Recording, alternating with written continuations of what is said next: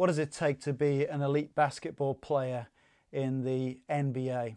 Well, I've been learning about it by watching The Last Dance on Netflix. It's been extraordinary to watch Michael Jordan's career, one of the greatest superstars of basketball. To see him flying through the air, slam dunking the ball, defeating the defenses of the opposition, scoring like nobody else has scored. And what's been fascinating, even as you've watched the footage, is that you get interviews with all the different characters who are there, and they tell their different parts of the story. And you even see what Michael Jordan thinks about it as he looks back on it all. Absolutely amazing. But I want to say that it's not as amazing as what we discover about Jesus.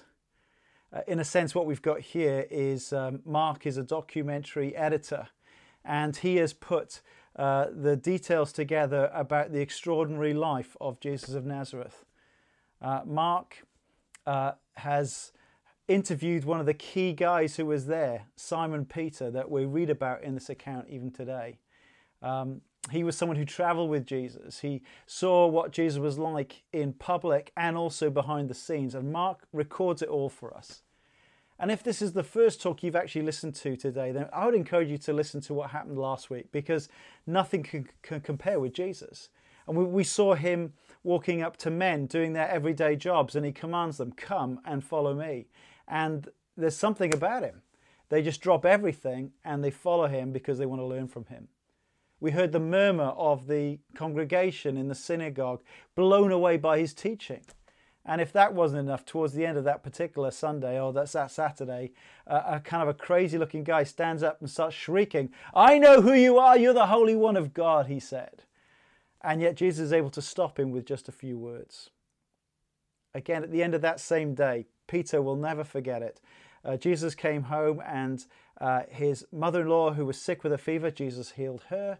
And then the word got out. The whole of the town seemed to be at his door, and um, they wanted to be healed as well. And Jesus healed many of them. One day in the life of Jesus. What an extraordinary person. And so, what happens next in Mark's account is going to be surprising to some. And what I want us to consider uh, in our time today is the priority of King Jesus and the compassion of King Jesus as we look at the section today. So let's just think about the priority of King Jesus. I mean, can you imagine the faces of those disciples as they went to bed that Saturday night after witnessing everything Jesus had said and done that day? I mean, they must have been smiling all over their faces. They'd backed a winner. I mean, here was a healing evangelist who could actually heal people. He seemed to have incredible power and authority even over uh, demonic spirits, and he didn't even take up any offerings. And the whole town had been there that night because of what he was able to do. A few more days like this, and my goodness, the whole of Israel will be crowding at Peter's door, and they're going to need some fish suppers. And well, they know some good businesses that could deal with them uh, for the fish. And who's going to be there right at his side when all this fame spreads? Well, it's going to be the disciples standing right next to Jesus. That's what they must have been thinking as they went to bed that night. But of course, the next morning, they were in for a big surprise. Jesus did not join them for breakfast. It got awkward. They start looking around the house. Big shock, he's not there. Why? Well, Mark tells us uh, in verse 35. Very early in the morning, while it was still dark, Jesus got up, left the house, and went off to a solitary place where he prayed. This is one of three times in Mark's account that it tells us that Jesus went off to pray. And it always seems to be at a crisis moment. Perhaps the most famous one is the night before his crucifixion, where he goes to the Garden of Gethsemane. But what is the crisis here? It seems to be a clash of agendas. Uh, there's the agenda of the crowds. Uh, look at verse 37. They, uh, Simon and his companions eventually find Jesus, and, and uh, w- with some uh, probably exasperation, exclaimed to him, Everyone is looking for you. They hunted Jesus down because they want to pull him back.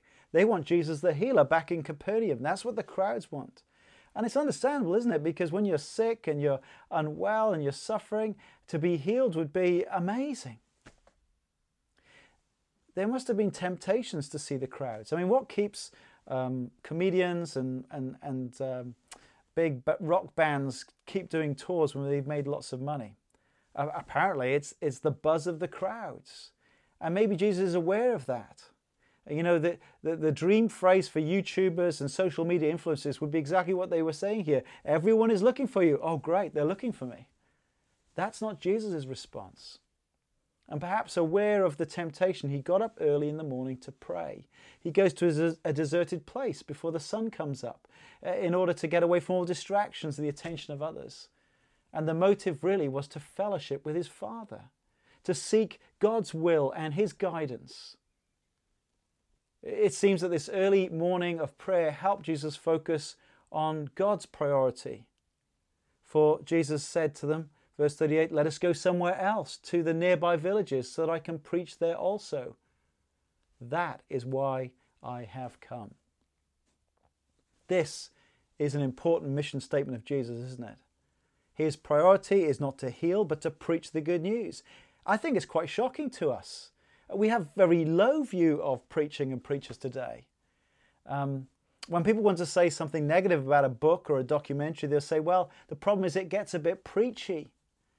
I'm a child of the 80s and, and Madonna's hit keeps going through my head. Papa, don't preach. I'm in trouble deep. People don't like preaching. It's not prized in our society. What our society does prize is health. I mean, Thursday nights, outside, 8 o'clock, everyone's clapping the NHS on our street because we so appreciate the doctors and the nurses and everyone in the NHS who are basically helping to care for people who are sick and, uh, and seeking to save people's lives. And we appreciate it. That's why we clap. But here is Jesus who really did have the power to heal people instantly from their diseases with just a touch. And yet he says his priority is to be a preacher rather than a healer. Now, how can that be so? That's surprising to us. And yet he uses this time of prayer to strengthen him to this main priority because he knows that preaching the good news of God is more important than healing all the physical diseases around us. Now, that might be a surprise to some listening in. You see, there is a bigger problem than our medical problem, and it's a spiritual problem. How do, why do we experience uh, sickness and, and disease and death anyway? The Bible says it's because we have separated ourselves from the, the, the God who gives life. Our, our sins are an offense to a holy God.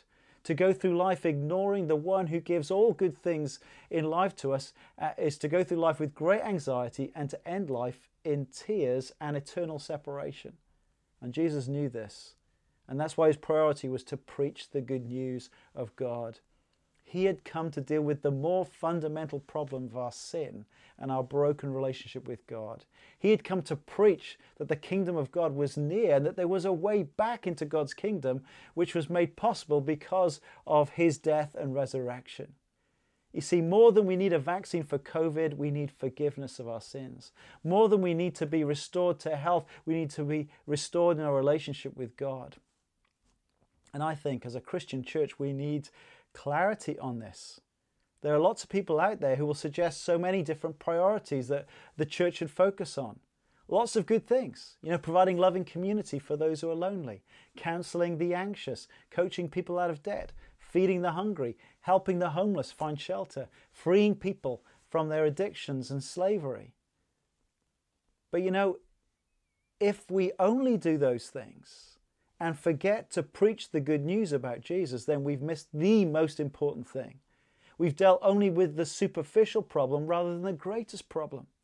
John Piper, the author and uh, pastor from America, uh, said this Christians are against all suffering, especially eternal suffering. And that's why we must preach the gospel, how people can be saved from that. Now, my Christian friends, do we believe it? Is that obvious in our practice? Is it obvious in our prayer times? When we um, go around the room asking for prayer, are we only talking about our diseased relatives and friends? Of course, it's, it's not wrong to pray about such things. I mean, when I'm ill, I'm praying to be made better. Who isn't?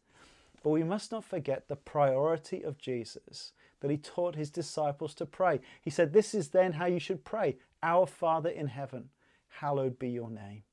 Your kingdom come. Your will be done on earth as it is in heaven. That is the priority of King Jesus. And so he leaves the crowd in Capernaum. He begins traveling around the whole area so he can preach to others in the north of the country. So, the priority. Secondly, let's consider with me what motivates Jesus, the compassion of King Jesus as he encounters this leper. Leprosy in Jesus' day was incurable, it was disfiguring and contagious, highly contagious. Uh, it, it, it's a horrible disease. I thought about showing some pictures of people with advanced leprosy, but to be honest, it's too disturbing. It attacks the sensory system, so you lose all sense of feeling in your skin. It, it causes muscle weakness, it disfigures, it causes great disability. Infections and sores mean you lose bits of your body. One person has described it as death by inches or centimeters. The dread of catching this infectious, incurable disease meant that lepers were required to socially distance themselves from normal society for the rest of their lives. And we read it from the Old Testament book of Leviticus 13 earlier. The leper was supposed to wear torn clothes and, and have his hair grow out. And, and uh, if he was to see people, he would have to shout out, unclean, unclean. He was supposed to cover his mouth. You are not only in a deadly disease that's going to kill you, but you're cut off from your community. You're in social isolation for for the rest of your life. And you're blocked from any uh, possibility of going to the temple where you can worship God and offer sacrifices. You are unclean. Now, Mark has just told us about the priority of King Jesus. He, he wants to focus on preaching rather than healing. And at this point, Jesus is stopped in his tracks by this leper who ignores all the rules. He's not supposed to come close, and yet he throws himself on his knees before Jesus. He's totally desperate, isn't he? He's begging Jesus. He says, If you are willing, you can make me clean. And notice the issue with me. A man with leprosy uh, has heard all the reports of Jesus healing other people. And so he knows the issue is not the ability of Jesus. Uh, the real question is whether Jesus is willing to heal him, willing to change and transform his life. Is he willing to stop and meet his needs. I mean, there were many lepers at that time, there were many blind people, many people suffering. Why should Jesus bother with him? And we could ask the same question of ourselves, couldn't we? Why would God bother with me? When we understand what our sin is like, it, it, it's, it's a form of disfiguring corruption in us to a holy God. It's deadly. It, it will take us to eternal separation from, from God. And there's, there's no good reason why he should bother with us at all, apart from this beautiful revelation of what God is like by seeing his son Jesus here. I mean, Jesus could have treated him as we perhaps treat many beggars on the streets of Edinburgh. We give them a wide berth. Keep on going. I mean, people are today are worried about catching COVID. People are paranoid about being within two meters. Imagine if the people had leprosy. Of course, you give them a wide berth. And why Jesus has got a mission. Why doesn't he do that? But to our great relief, he doesn't do that. And the reason for that is although there is this pressure from the crowds, we find that there's a pressure within Jesus. Verse 41 is a puzzle, isn't it? Jesus was indignant. Jesus experiences anger as he looks at this man. Now, from what follows, I don't think that he's angry that the leper broke the rules of social convention and came near. What Jesus is angry about is seeing the effects of leprosy and, and the wretchedness of this man's situation, and the sight of it made him angry. You know, Jesus sees the full consequences of Adam's original rebellion and sin. The curses of the fall are seen in the tragedy of this diseased man. And Jesus had a gut reaction, a sort of a visceral, visceral response to this heartache. And here we see the wonderful compassion of King Jesus as he reaches out his hand and touches the man. It must have been so dramatic. When had he last been touched by another person? And then to hear the gracious words of power I am willing. Be clean. Immediately, verse 42, the leprosy left him and he was cleansed. If you were to spend time uh, looking through the Old Testament book of Leviticus, you'll see over and over that if you touch an unclean thing, you made yourself unclean. And so, actually, by touching this leper, Jesus is taking onto himself the uncleanness of this man. But what happens to this man as he's touched by the holiness and the wholeness of Jesus is he experiences healing and cleansing. And I just think this is a beautiful picture of salvation. This is why Jesus came. This is what he accomplished in his death on the cross. The sinless Holy One swaps places with, with sin, sinners, lepers like us, so that we can be cleansed and whole. The cross of Jesus is the place where through faith we can be touched by Jesus. He takes all the sin and decay and death upon himself, and we in return receive forgiveness, healing, and life. Notice his words are full of creative power. The old rabbis used to say that uh, the possibility of cleansing a leper was the equivalent of raising the dead. It didn't happen very often. What incredible miracle takes place here. God can do it. Uh, where fingers and toes have been uh, lost, suddenly healthy ones appear. Where pussy, um, sore skin is covering, it's replaced with healthy skin. This is new birth. This is resurrection. Uh, this is the good news of God. This is why Jesus had come. He come to a sick and um, dying world to bring forgiveness and eternal life. You know, becoming a Christian doesn't mean you're not going to get illness and disease, doesn't mean you're not going to die of COVID. Many dear saints have already. Jesus didn't come to, to empty doctors' surgeries, he came to empty graves. And his miracles were not sort of um, magic tricks to impress, they were signs of what the coming kingdom would be like. That when Jesus returns in glory and the dead are raised and everyone will be changed, then there'll be no more sickness, no more disease, no more shame, no more social isolation. Uh, we will be with him and with his people forever. So, this is the real Jesus. You know, we've seen the priority of King Jesus to preach the good news. We've seen the compassion of Jesus uh, as he is willing to touch and trade places with the leper. But you might be thinking to yourself, well, hang on. How does that last bit fit with the compassion of Jesus? Because Jesus sends him away uh, at once with a strong warning. Uh, see that you don't tell this to anyone. But go show yourself to the priest, and after the sacrifices that Moses commanded for your cleansing, as a testimony to them, he says. Now, what's that about? Well, the bit about going to the priest was required, as we read in the Old Testament earlier in our service today. Uh, the priests also acted kind of like um, medical health professionals, checking that there was no diseases and giving them the right to go back into the community to say, look, you're not infective anymore, you're welcome to come back. Um, but the other aspect of the silence, why is he told to effectively shut up? Eh, the, the command to silence is very odd. But I think most likely it goes back to the issue of Jesus' priority. He knew what would happen if news of this healing of the leper got out. And practically, you could see the impact of what did happen when this man uh, failed to keep silent. Jesus could no longer walk into town without getting mobbed by crowds. Ironically, at the beginning, the lepers outside the community, Jesus is free to walk about. By the end, Jesus has to stay in the lonely, deserted places, and the leper is welcomed into the community.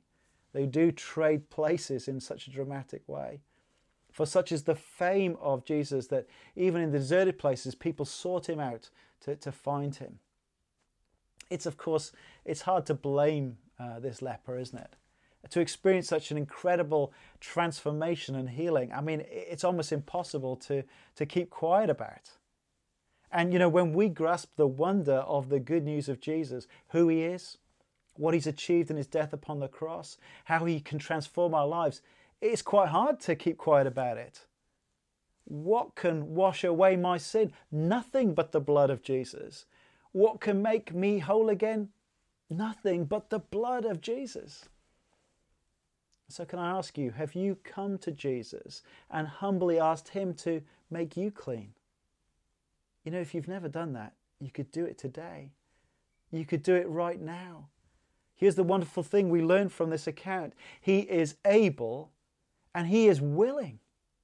yeah, he might be angry at our sin and, and what the sin has done to us and what we've done because of our sin, but he is compassionate and he is willing. Should we ask him, he can make us clean and right before God. All the sin and shame of the past washed away. And my Christian friends, uh, here we see in Jesus his priorities, and really are, they are the same priorities for Christian ministry today prayer, preaching, people. Prayer. You know, we've got a unique time at this lockdown. We've got more time. Let's not waste it. Let's let's try and grow in our prayer life. Let's, you know, if it gets busy in your house, get up early. That's what Jesus did. And make time to talk to your Heavenly Father. Develop that relationship. May it go stronger at this time. Obviously, we can't get close to people. Uh, but maybe this is a great time where we, as we pray, we might think of specific people that maybe we could encourage on the phone. Uh, maybe there are friends and family who, who don't know the good news about Jesus, and we could send them links to these sermons so they could actually discover Jesus for themselves. And we could pray on that they would see how amazing Jesus is. And when we have opportunity, we might not be those who can preach to uh, hundreds of people, but we can all share the good news about Jesus, what he's done in changing and transforming lives. And we can point people to how he is there, compassionate Saviour and King if they will only come humbly before him. Well, my friends, what an amazing person. Love basketball, love the NBA, fascinated by Michael Jordan. He doesn't compare to the glory of Jesus. I tell you what, you're never going to believe what he does next. I mean, you have to find out next week. Or you could read ahead in Mark's Gospel. It's up to you.